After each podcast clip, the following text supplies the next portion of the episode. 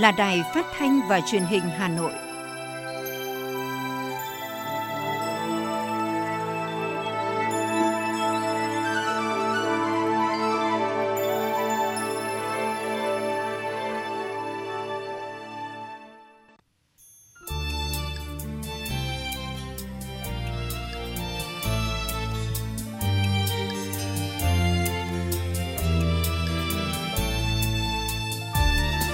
Thưa quý vị và các bạn, năm hai không hai mốt là năm rất khó khăn đối với thế giới, khu vực, cả nước và thủ đô Hà Nội do đại dịch cô vít mười chín. Nhìn lại năm qua, Hà Nội đã vượt qua những khó khăn một cách ngoạn mục để đạt thành tích quan trọng toàn diện trên các lĩnh vực. Đây là cơ sở nhân lên niềm tin vào những thắng lợi mới trong năm hai không hai hai.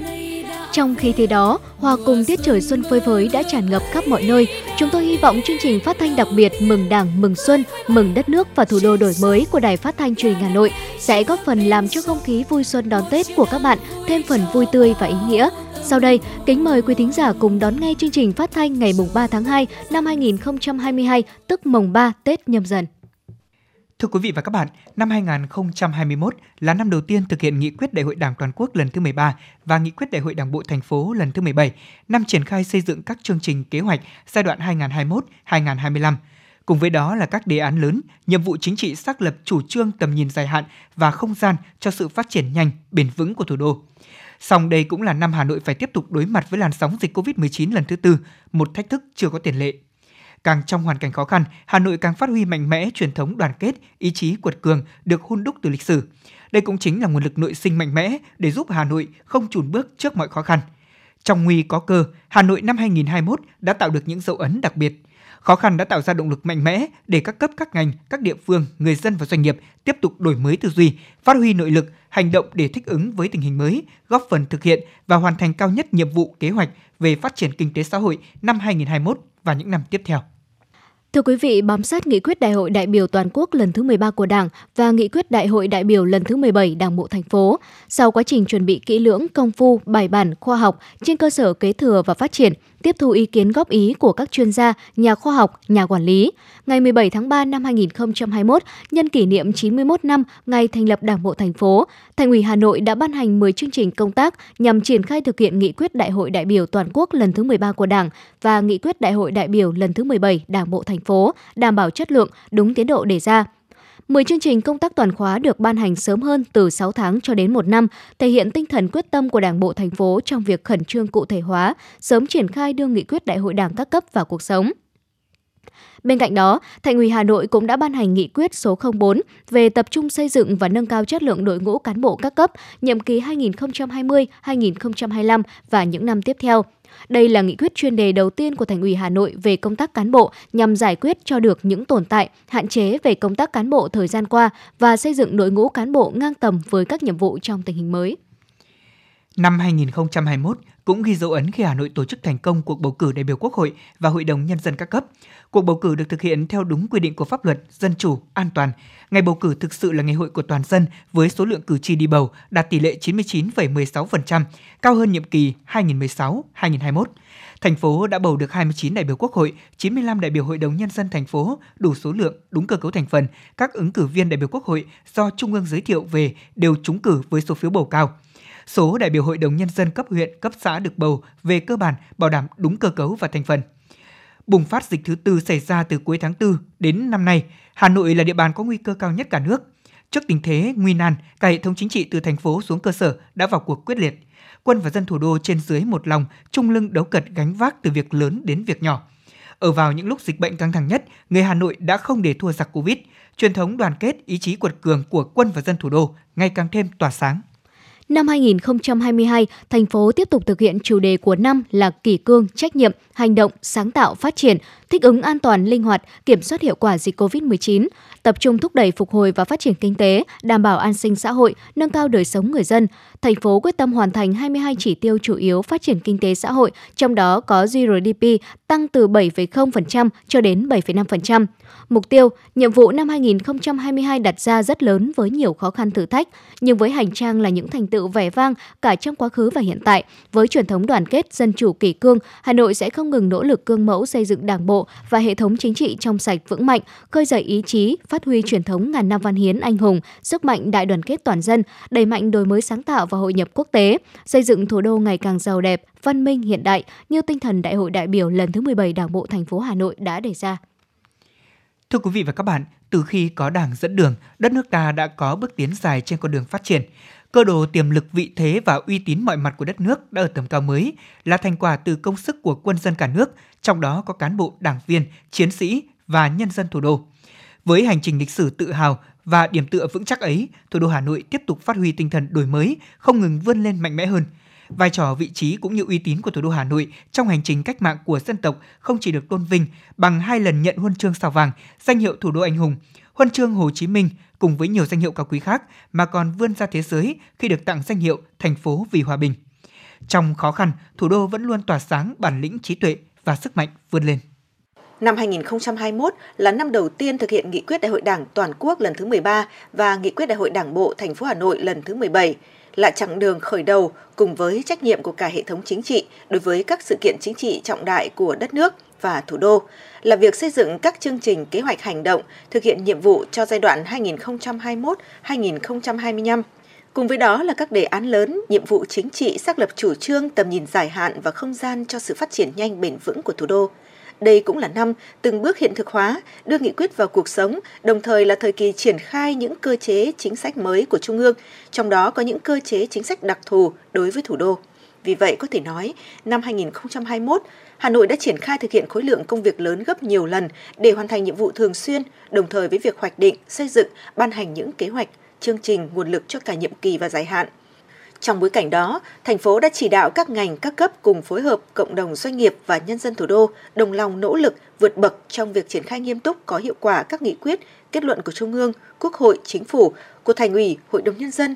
cùng hoàn thành tốt nhiệm vụ chính trị quan trọng với nhiều kết quả khả quan. Đại biểu Hội đồng Nhân dân thành phố Nguyễn Minh Đức cho biết. Cử tri quận Hoàng Mai bày tỏ và ghi nhận những cái quyết sách có thể là đi trước một bước, À, có thể là ảnh hưởng à, đến cái sinh hoạt của người dân, nhưng rõ ràng những cái cứ liệu mà chúng ta có được và so sánh ở các cái mặt bằng của các nước trên thế giới, chúng ta phải khẳng định một điều rằng là chống dịch đã thành công trên địa bàn thành phố Hà Nội. Mặc dù gặp nhiều khó khăn do dịch bệnh covid mười chín diễn biến phức tạp, nhưng kinh tế xã hội thủ đô năm hai nghìn không trăm hai mươi mốt vẫn duy trì được kết quả khá tích cực. Mặc dù không đạt kế hoạch đề ra nhưng vẫn duy trì ổn định. Cân đối thu chi ngân sách vẫn được đảm bảo. Một số mục tiêu, chỉ tiêu đạt và vượt kế hoạch hoặc kịch bản phấn đấu đề ra. Thành phố đã kịp thời triển khai nghiêm túc, hiệu quả các chỉ đạo của Trung ương Đảng, Chính phủ, phát huy tinh thần chủ động, quyết liệt, đoàn kết, sáng tạo, tập trung lãnh đạo, ưu tiên dành nguồn lực để vừa phòng chống dịch bệnh covid mười chín, vừa phát triển kinh tế xã hội, giữ vững ổn định, an ninh chính trị, trật tự an toàn xã hội, đảm bảo cuộc sống bình yên cho nhân dân. Đây là kết quả sự nỗ lực của cả hệ thống chính trị, sự đồng lòng góp sức của cộng đồng doanh nghiệp và toàn thể người dân thủ đô, sự quan tâm phối hợp giúp đỡ của các bộ ngành trung ương và các địa phương với Hà Nội. Đại biểu Hội đồng Nhân dân thành phố Đàm Văn Huân chia sẻ. Một là cái điều hành thì trong điều kiện dịch bệnh hiện nay, thế và đặc biệt là sau khi bùng phát cái đợt thứ tư với biến thể Delta, thì chúng ta cũng đã có cái điều hành rất là kịp thời, hiệu quả và cũng thống nhất. Cái việc là đánh giá cái việc chống dịch, rồi sống chung với dịch bệnh, thế và phát triển kinh tế xã hội, thực hiện nhiệm vụ kép của Hà Nội là thành công. Tiếp nối tinh thần đầu tàu gương mẫu, quyết tâm vươn lên, Hà Nội đã chủ động định lượng mục tiêu đến năm hai nghìn không trăm hai mươi lăm, năm hai nghìn không trăm ba mươi và tầm nhìn đến năm hai nghìn không trăm bốn mươi lăm mà Đại hội đại biểu toàn quốc lần thứ mười ba của Đảng đề ra, thông qua chỉ số thu nhập bình quân đầu người lần lượt là tám nghìn ba trăm đến tám nghìn năm trăm đô la, mười hai nghìn đến mười ba nghìn đô la và trên ba mươi sáu nghìn đô la. Mục tiêu đầy thách thức, nhất là trong bối cảnh tình hình khó khăn chung của thế giới và đất nước hiện nay. Nhưng Hà Nội đã bắt tay vào hành động với một tinh thần quyết liệt, mạnh mẽ ngay từ những ngày đầu, tháng đầu trong năm đầu tiên thực hiện nghị quyết Đại hội đại biểu lần thứ mười bảy, nhiệm kỳ hai nghìn không trăm hai mươi đến hai nghìn không trăm hai mươi lăm Đảng bộ thành phố. Đến nay, Hà Nội là một trong những địa phương ban hành chương trình công tác cụ thể hóa nghị quyết đại hội sớm nhất. Thành phố đã có những thành quả đầu tiên như hoàn thành sáu đồ án quy hoạch phân khu bốn quận nội đô. Hiện nay, dưới sự chỉ đạo trực tiếp của Thành ủy, Hà Nội đang tập trung ưu tiên phát triển đường vành đai bốn và cải tạo các khu chung cư cũ. Bí thư Thành ủy Đinh Tiến Dũng cho biết. các cấp các ngành của thành phố khẩn trương tham mưu xây dựng kế hoạch triển khai các công việc với tiến độ cụ thể để tập trung triển khai trong năm hai nghìn không trăm hai mươi hai đối với các chủ trương lớn của Thường trực, Ban Thường vụ Thành ủy, Ban Chấp hành Đảng bộ thành phố và Hội đồng nhân thành phố như đầu tư đường vành đai bốn vùng thủ đô, đề án cải tạo xây dựng lại chung cư cũ, tổng kết thực hiện nghị quyết mười một ngày sáu tháng một năm hai nghìn không trăm mười hai của Bộ Chính trị khóa mười một về phương hướng, nhiệm vụ phát triển thủ đô giai đoạn hai nghìn không trăm mười một đến hai nghìn không trăm hai mươi, rà soát, sửa đổi luật thủ đô và quy hoạch chung xây dựng vùng thủ đô, tạo điều kiện thuận lợi cho thủ đô ngày càng phát triển. Năm hai nghìn không trăm hai mươi hai, dự báo tình hình sẽ tiếp tục có nhiều khó khăn thách thức, dịch bệnh covid mười chín còn có thể kéo dài với những biến chủng mới nguy hiểm hơn. Càng trong gian khó, tinh thần Hà Nội vì cả nước, cùng cả nước càng thể hiện rõ nét. Đảng bộ, chính quyền, quân và dân thủ đô quyết tâm thực hiện thắng lợi nghị quyết đại hội lần thứ mười bảy Đảng bộ thành phố và nghị quyết đại hội lần thứ mười ba của Đảng. Những kết quả đạt được và những mục tiêu đặt ra cho thấy Hà Nội luôn gương mẫu đi đầu, một Hà Nội luôn vì cả nước, nuôi dưỡng khát vọng dân tộc và mạnh mẽ vươn lên.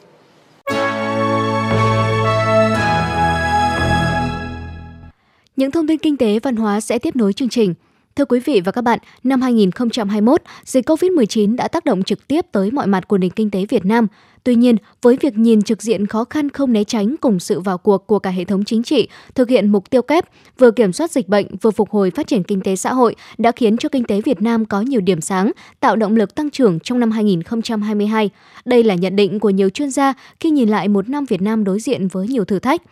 Trong bối cảnh dịch bệnh diễn biến phức tạp, Việt Nam vẫn đạt và vượt một số chỉ tiêu kinh tế, trong đó kim ngạch xuất khẩu tăng là điểm nhấn tiêu biểu trong bức tranh kinh tế năm nay. Dự kiến đến hết năm, kim ngạch xuất nhập khẩu đến dự đoán vượt mốc sáu trăm sáu mươi tỷ đô la Mỹ, tăng hai mươi mốt phần trăm, đưa Việt Nam vào nhóm hai mươi nền kinh tế hàng đầu về thương mại quốc tế, thu hút vốn đầu tư trực tiếp người nước ngoài đạt hơn hai mươi chín tỷ đô la Mỹ. Bên cạnh đó, một số ngành sản xuất hàng dệt may, máy móc thiết bị, phụ tùng phục hồi rất khả quan. Thưa quý vị và các bạn, theo nhận định của chuyên gia kinh tế trưởng Ngân hàng Thế giới tại Việt Nam, ông Jacques Morisset, có thể nói năm hai nghìn không trăm hai mươi mốt là một năm đầy khó khăn đối với Việt Nam. giê đê pê năm nay các quốc gia trên thế giới đều được dự báo tăng trưởng trung bình từ năm đến sáu phần trăm, trong khi đó giê đê pê của Việt Nam chỉ tăng trưởng khoảng hai phần trăm. Sau một thời gian phải đóng cửa nền kinh tế từ cuối tháng tư cho đến cuối tháng chín vừa qua, Việt Nam đã có sự phục hồi đáng ghi nhận trong những tháng cuối năm. Các ngành cung cấp và ngành sản xuất tăng trưởng nhanh đến bất ngờ. Ví dụ trong tháng mười một, lĩnh vực sản xuất tăng trưởng ở mức cao hơn cùng kỳ năm hai nghìn không trăm hai mươi, xuất khẩu cũng tương tự.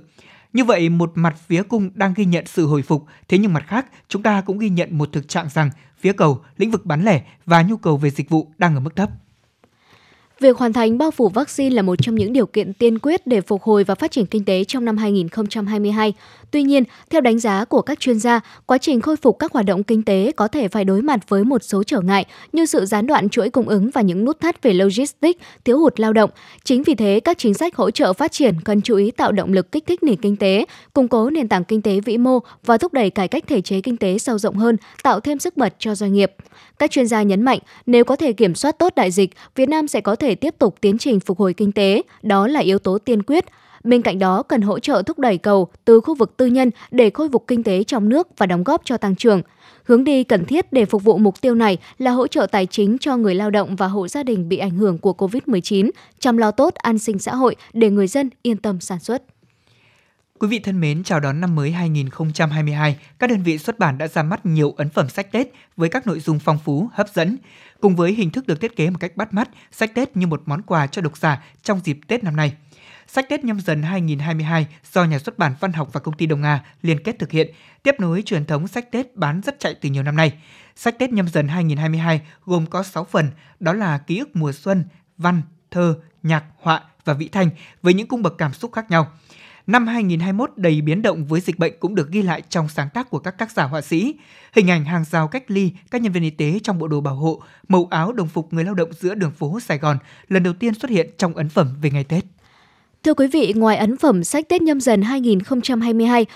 Do Nhà xuất bản Văn học và Công ty Đông A liên kết thực hiện, các đơn vị xuất bản khác cũng ra mắt các ấn phẩm đón Tết hai nghìn không trăm hai mươi hai, vượt ra khỏi một ấn phẩm dành cho thiếu nhi, nhâm nhi Tết của Nhà xuất bản Kim Đồng từ khi ra mắt đã trở thành món quà chung cho tất cả độc giả mọi lứa tuổi. Năm nay, ngoài những bài vở, truyện tranh, nghệ thuật dân gian, chuyện kể với nhân vật lịch sử có liên quan đến con giáp của năm, con hổ, nhâm nhi Tết Nhâm Dần còn đề cập nhiều đến vẻ đẹp Tết cổ truyền và mùa xuân trên nhiều vùng đất thuộc dải đất hình chữ S thân thương. Bên cạnh trang viết mới của các tác giả thành danh Võ Thị Xuân Hà, Lê Phương Liên, Lý Đợi, độc giả sẽ được trở về thế giới trẻ thơ cùng những cây bút tài năng như Lữ Mai, Phan Đức Lộc, Lê Thái Dũng, Huỳnh Mai Liên, Tòng Văn Hân, Lê Thúy Hà. Ấn phẩm còn có sự tham gia của nhiều họa sĩ với nhiều lứa tuổi khác nhau, giúp cho mỗi bài thơ, truyện ngắn, tản văn trong nhâm nhi Tết Nhâm Dần hai nghìn không trăm hai mươi hai có thêm hơi thở mùa xuân với tâm hồn sáng trong và thuần hậu. Đặc biệt, Nhà xuất bản Kim Đồng cùng lúc thực hiện hai ấn phẩm nhâm nhi Tết Nhâm Dần hai nghìn không trăm hai mươi hai, bao gồm ấn phẩm đặc biệt bìa cứng và ấn bản phổ thông bìa mềm. Riêng ấn bản đặc biệt chỉ ghi in giới hạn năm hai nghìn không trăm hai mươi hai bản, kèm tặng quà là một postcard và combo năm phong bao lì xì được thiết kế riêng. Theo Nhà xuất bản Kim Đồng, thì từ năm hai nghìn không trăm hai mươi mốt, ngoài ấn phẩm về phổ thông bìa mềm, số lượng in không giới hạn, thì đơn vị xuất bản thêm ấn bản đặc biệt để đáp ứng nhu cầu của độc giả yêu sách, chơi sách, sưu tầm sách, mong muốn được sở hữu những bản in đặc biệt giới hạn với mong muốn cuốn sách như một món quà Tết ý nghĩa để mọi người có thể trao gửi nhau vào dịp đầu xuân năm mới. Với tri thức trẻ Books, đơn vị này thực hiện hai ấn phẩm sách Tết về nghi lễ cổ truyền và văn hóa tín ngưỡng dân gian đón Tết, Tết Hoàng Cung và Thơ Vua và Suy Ngẫm. Các ấn phẩm có nội dung truyền tải, lưu giữ, phát huy bản sắc văn hóa dân tộc, đưa những nội dung ấy đến gần hơn với bạn đọc hôm nay. Tri thức trẻ Books cũng thực hiện các ấn bản đặc biệt của sách Tết với hộp trang trọng cùng quà tặng kèm như một món quà đến độc giả trong dịp Tết.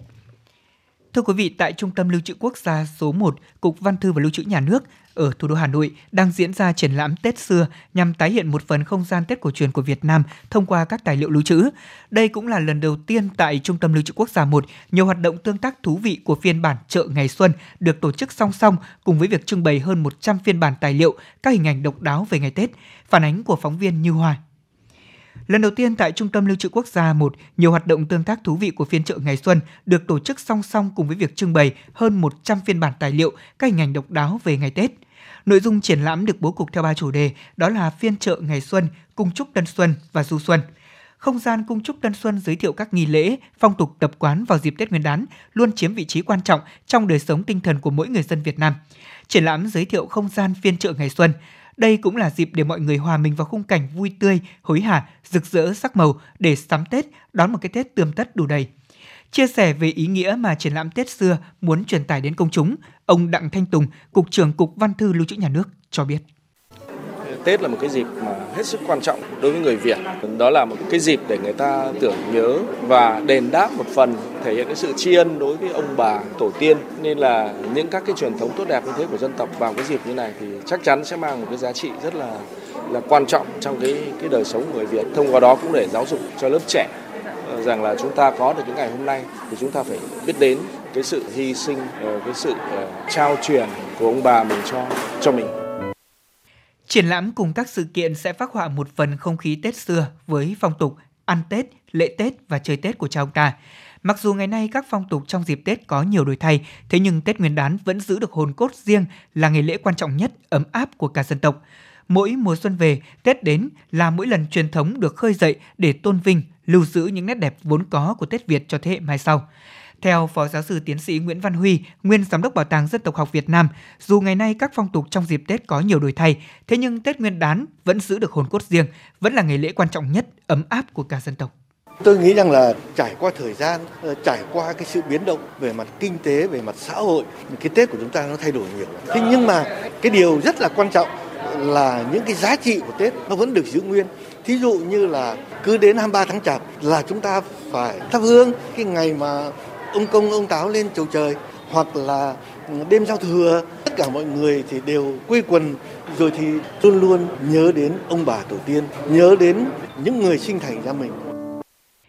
Các hoạt động tương tác tái hiện Tết Việt xưa sẽ đan xen tương ứng trong từng phần nội dung của triển lãm, như là phiên chợ ngày xuân với bánh chưng xanh, cành đào thắm, ông đồ cho chữ, giúp người xem có cơ hội được trải nghiệm, hoài niệm về ngày Tết đậm đà bản sắc dân tộc. Triển lãm Tết xưa không những tái hiện một phần không gian Tết cổ truyền của Việt Nam mà còn giúp cho các bạn trẻ tìm hiểu kỹ hơn về ý nghĩa của các nghi lễ, phong tục trong ngày Tết. Nhà nghiên cứu văn hóa dân gian Phạm Tứ và bạn Ngô Minh Kiên, sinh viên Học viện Ngoại giao, chia sẻ. Những cái đó là cái phong tục nó rất là quý. Tôi cho rằng là cái truyền thống rất là tốt mà không phải là lạc hậu, mà chính cái đó là cái rất là văn minh mà chúng ta phải giữ gìn và bảo tồn hiện nay. Mà hiện nay xã hội chúng ta là đang rất cần để mà chúng ta phục hồi lại cái truyền thống. Đấy, cái Tết Nguyên đán của chúng ta thì nó mang nhiều ý nghĩa. Trong đó có một cái ý nghĩa tôi đã nói là cái Tết sum vầy, Tết mà báo hiếu. Thế rồi là tất cả những tình cảm của gia đình, họ hàng thì đều được thể hiện trong cái Tết này. Là nói một trong cái truyền thống của dân tộc ta là truyền thống hiếu học và truyền thống tôn sư trọng đạo. Mà có nói có câu nói rất hay, nhất tự vi sư văn tự vi thư. Tất cả những người mà dạy mình, dù nhiều hay ít, nhưng mà mình đều tôn trọng cả. Đó là một cái truyền thống cực kỳ quý báu. Khi mà đến không gian này thì cái em nhận biết được là thứ nhất là cái tập tục Tết ngày xưa như thế nào, một cái Tết cổ truyền hơn, một cái Tết mà mang tính dân tộc hơn. Một phần em cảm nhận được cái không khí đấy. Theo kiểu trong truyền thống gia đình em thì ông ngoại em là một người khá là cẩn thận, chi tiết và tỉ mỉ với những cái thủ tục như là cúng lễ, thắp hương như thế nào. Việc bản thân mình trau dồi những kiến thức này cũng là một cái em nghĩ là đáng quý. Từ chính những tư liệu hình ảnh của buổi triển lãm, ban tổ chức hy vọng công chúng sẽ tìm lại được những nét đẹp của Tết xưa, đồng thời cung cấp nguồn sử liệu tin cậy, phục vụ cho việc nghiên cứu, bảo tồn, phát huy các giá trị văn hóa truyền thống của Việt Nam. Triển lãm Tết xưa sẽ mở cửa tự do đến hết ngày mười lăm tháng ba năm hai nghìn không trăm hai mươi hai tại khu trưng bày Trung tâm Lưu trữ Quốc gia một, số năm Vũ Phạm Hàm, Yên Hòa, Cầu Giấy, Hà Nội. Khách đến tham quan triển lãm được yêu cầu tuân thủ nghiêm quy định năm K của Bộ Y tế về phòng chống dịch bệnh covid mười chín.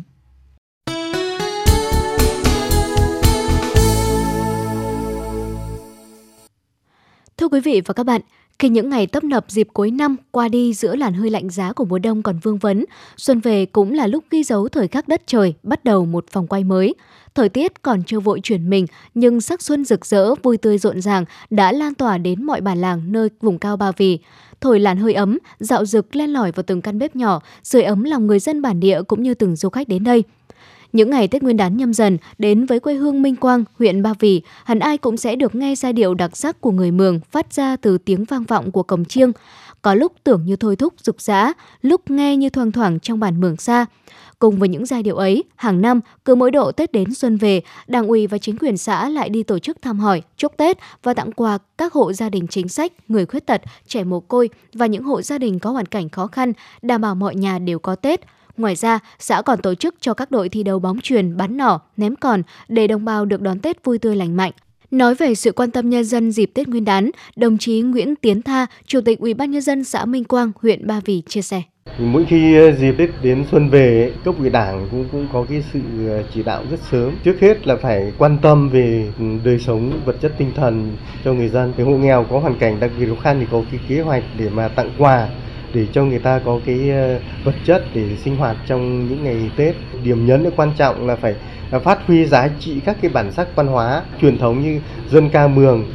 cồng chiêng và tổ chức các cái lễ hội mang tính chất đậm đà bản sắc dân tộc Mường. Thì chúng tôi chỉ đạo từ cộng đồng dân cư trở lên và tổ chức những cái sinh hoạt văn hóa bản địa từ tại xã, đem lại cái đời sống hết sức là phấn khởi về mặt tinh thần để người dân vui Tết đón xuân. Đến với bản giao xã Ba Vì những ngày Tết đến xuân về, chúng ta sẽ được cùng ăn Tết nhảy, cái Tết đặc biệt của người Dao trên núi Tản, để nghe điệu dân ca đắm lòng và say trong vũ điệu độc đáo của múa chuông, múa rùa. Tết nhảy của người Dao là Tết của gia đình nhưng lại được cả bản coi như Tết chung. Dòng họ nào muốn tổ chức Tết nhảy trước thì phải làm lễ cầu làng. Mọi người trong làng sẽ cùng góp tiền để làm lễ vật chung, bao gồm có gà, lợn, rượu, gạo. Sau đó người đứng ra làm lễ cầu làng sẽ cầu cho dân làng có được sức khỏe, làm ăn phát đạt và gặp nhiều may mắn. Lễ cầu làng phải được tổ chức trước Tết nhảy từ sáu đến bảy ngày. Trong Tết nhảy, có nhiều điệu múa được trình diễn khéo léo và tinh tế như múa dao, múa được mùa, múa bắt ba ba, múa nhảy rùa. Tất cả các điệu múa trên rất độc đáo, mang tính hình tượng cao. Trong suốt thời gian diễn ra Tết nhảy, các điệu múa được biểu diễn lặp đi lặp lại nhiều lần. Mỗi người phải nhảy múa hàng trăm lượt liên tục cả ngày cả đêm trong tiếng chuông, tiếng trống rục rã. Họ vừa múa vừa hát, những câu hát điệu nhảy huyền bí làm cho người xem có cảm giác mình đang được sống trong một thế giới khác, thế giới mà quá khứ và hiện tại đang giao hòa. Ông Dương Trung Thọ, thôn Hợp Sơn, xã Ba Vì nói. À, cái tập quán của dân tộc thì giữ gìn bản sắc của dân tộc thì dân tộc giao chúng tôi thì hàng năm một hai gia đình cũng làm cái Tết nhảy để cái nhất là cầu tổ tiên ra là cầu thần linh để phù hộ cho gia đình, tức là mưa thuận gió hòa, làm ăn tất cả thành đạt. Cái Tết nhảy thì trước Tết Nguyên đán của năm cũng mời dân bản là tất cả anh em thanh niên rồi các bà các cụ đến để có là vui cái Tết để nhảy múa để cho là tổ tiên và thần linh nó cảm thấy tôi đi phù hộ. Đất trời vào xuân, bản Mường, bản Sao Ba Vì trở nên tưng bừng và lung linh bởi những điệu múa như hư như thực trong tiếng kèn, tiếng chiêng, tiếng trống rộn ràng. Cũng là lúc Đảng ủy, chính quyền và nhân dân trong các xã miền núi của huyện Ba Vì đang đoàn kết phấn đấu thi đua để có đời sống kinh tế phát triển hơn, sung túc hơn. Lòng dân hợp ý Đảng, nghị quyết của Đại hội Đảng bộ huyện Ba Vì lần thứ hai mươi ba, nhiệm kỳ hai nghìn không trăm hai mươi đến hai nghìn không trăm hai mươi lăm đề ra mục tiêu phát triển kinh tế vùng du lịch sinh thái, du lịch văn hóa sẽ đem lại nhiều cơ hội cho người Mường, người Dao phát triển kinh tế, đi đôi với phát huy nét văn hóa truyền thống, giàu bản sắc dân tộc.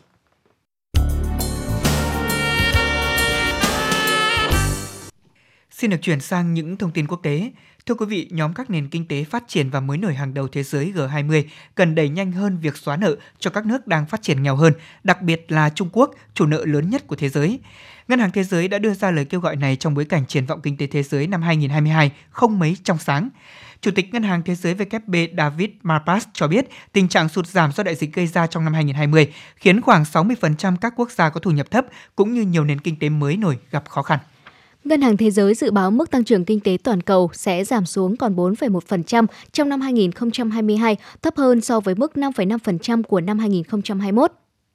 Thậm chí có thể giảm tiếp xuống còn ba phẩy hai phần trăm trong năm tới khi mà các chính phủ thu hẹp chương trình hỗ trợ tài chính và tiền tệ vốn được ban hành trong thời gian đại dịch. Ngân hàng Thế giới cũng lưu ý rằng lạm phát gia tăng vốn ảnh hưởng nặng nề đến người lao động có thu nhập thấp đã ghi nhận ở mức cao nhất kể từ năm hai nghìn không trăm lẻ tám tại các nền kinh tế phát triển và cao nhất kể từ năm hai nghìn không trăm mười một ở các nền kinh tế mới nổi và đang phát triển.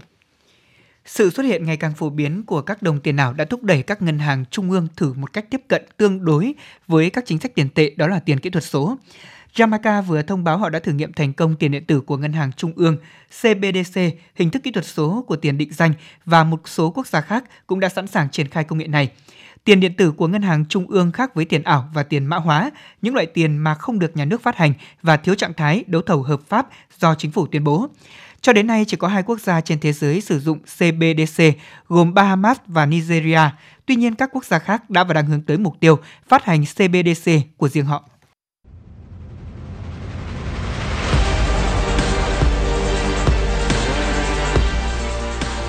Bản tin thể thao.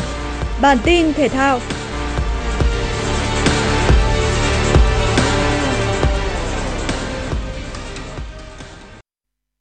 Trong năm hai nghìn không trăm hai mươi hai sẽ có nhiều sự kiện thể thao nhận được nhiều sự quan tâm của cộng đồng. Hãy cùng điểm qua một loạt các sự kiện thể thao quốc tế nổi bật trong năm hai nghìn không trăm hai mươi hai. Olympic mùa đông hai nghìn không trăm hai mươi hai khai mạc vào ngày bốn tháng hai tại sân vận động Tổ Chim, thành phố Bắc Kinh, Trung Quốc.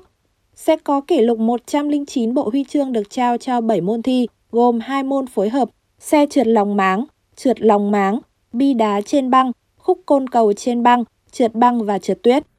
Vòng bảng a ép xê Champions League hai nghìn không trăm hai mươi hai khu vực Đông Á sẽ thi đấu vòng tròn hai lượt, tổng cộng sáu trận, tại những địa điểm trung lập từ mười lăm tháng tư đến mùng một tháng năm. Đại diện Việt Nam là Hoàng Anh Gia Lai nằm ở bảng H cùng các đội rất mạnh là Jeonbuk Hyundai và Yokohama. Đối thủ còn lại của Hoàng Anh Gia Lai là đội thắng ở cặp đấu play-off giữa Changchun Jatai của Trung Quốc với một đại diện của Australia hoặc Philippines. Sau một năm trì hoãn vì covid mười chín, Việt Nam sẽ lần thứ hai đăng cai SEA Games vào tháng năm hai nghìn không trăm hai mươi hai. Lễ khai mạc diễn ra vào mười hai tháng năm trên sân Mỹ Đình, Hà Nội. Dự kiến sẽ có hơn mười nghìn người tham dự, tranh năm trăm hai mươi sáu bộ huy chương. mười hai tỉnh, thành phố ở phía Bắc sẽ cùng đăng cai bốn mươi môn thi, phần lớn trong đó là các môn có trong chương trình Olympic. Tại vòng bảng a ép xê Cup hai nghìn không trăm hai mươi hai, Viettel nằm ở nhóm hạt giống số một khu vực Đông Nam Á.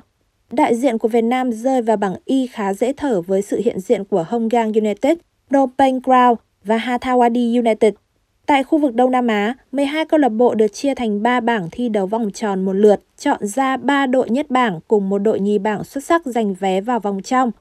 Vòng bảng a ép xê Cup hai không hai hai khu vực Đông Nam Á sẽ diễn ra theo hình thức trung lập từ hai mươi tư đến ba mươi tháng sáu. Sau Olympic mùa đông, Trung Quốc còn đăng cai a si ad hai không hai hai từ mùng mười tháng chín đến hai mươi lăm tháng chín tại thành phố Hàng Châu, tỉnh Chiết Giang. Đây là lần đầu tiên a si ad thu hút các vận động viên đến từ châu Đại Dương khi họ tham dự những môn thi được coi là vòng loại Olympic hai không hai tư. Thưa quý vị, những thông tin thể thao vừa rồi đã khép lại chương trình Thời sự trưa hôm nay của Đài Phát thanh Truyền hình Hà Nội. Chương trình do Phó Tổng Giám đốc Nguyễn Tiến Dũng chịu trách nhiệm sản xuất, biên tập viên Kiều Anh Thùy Chi, phát thanh viên Lê Thông Thu Thảo cùng kỹ thuật viên Quốc Hoàn thực hiện. Thân ái chào tạm biệt và hẹn gặp lại quý vị và các bạn.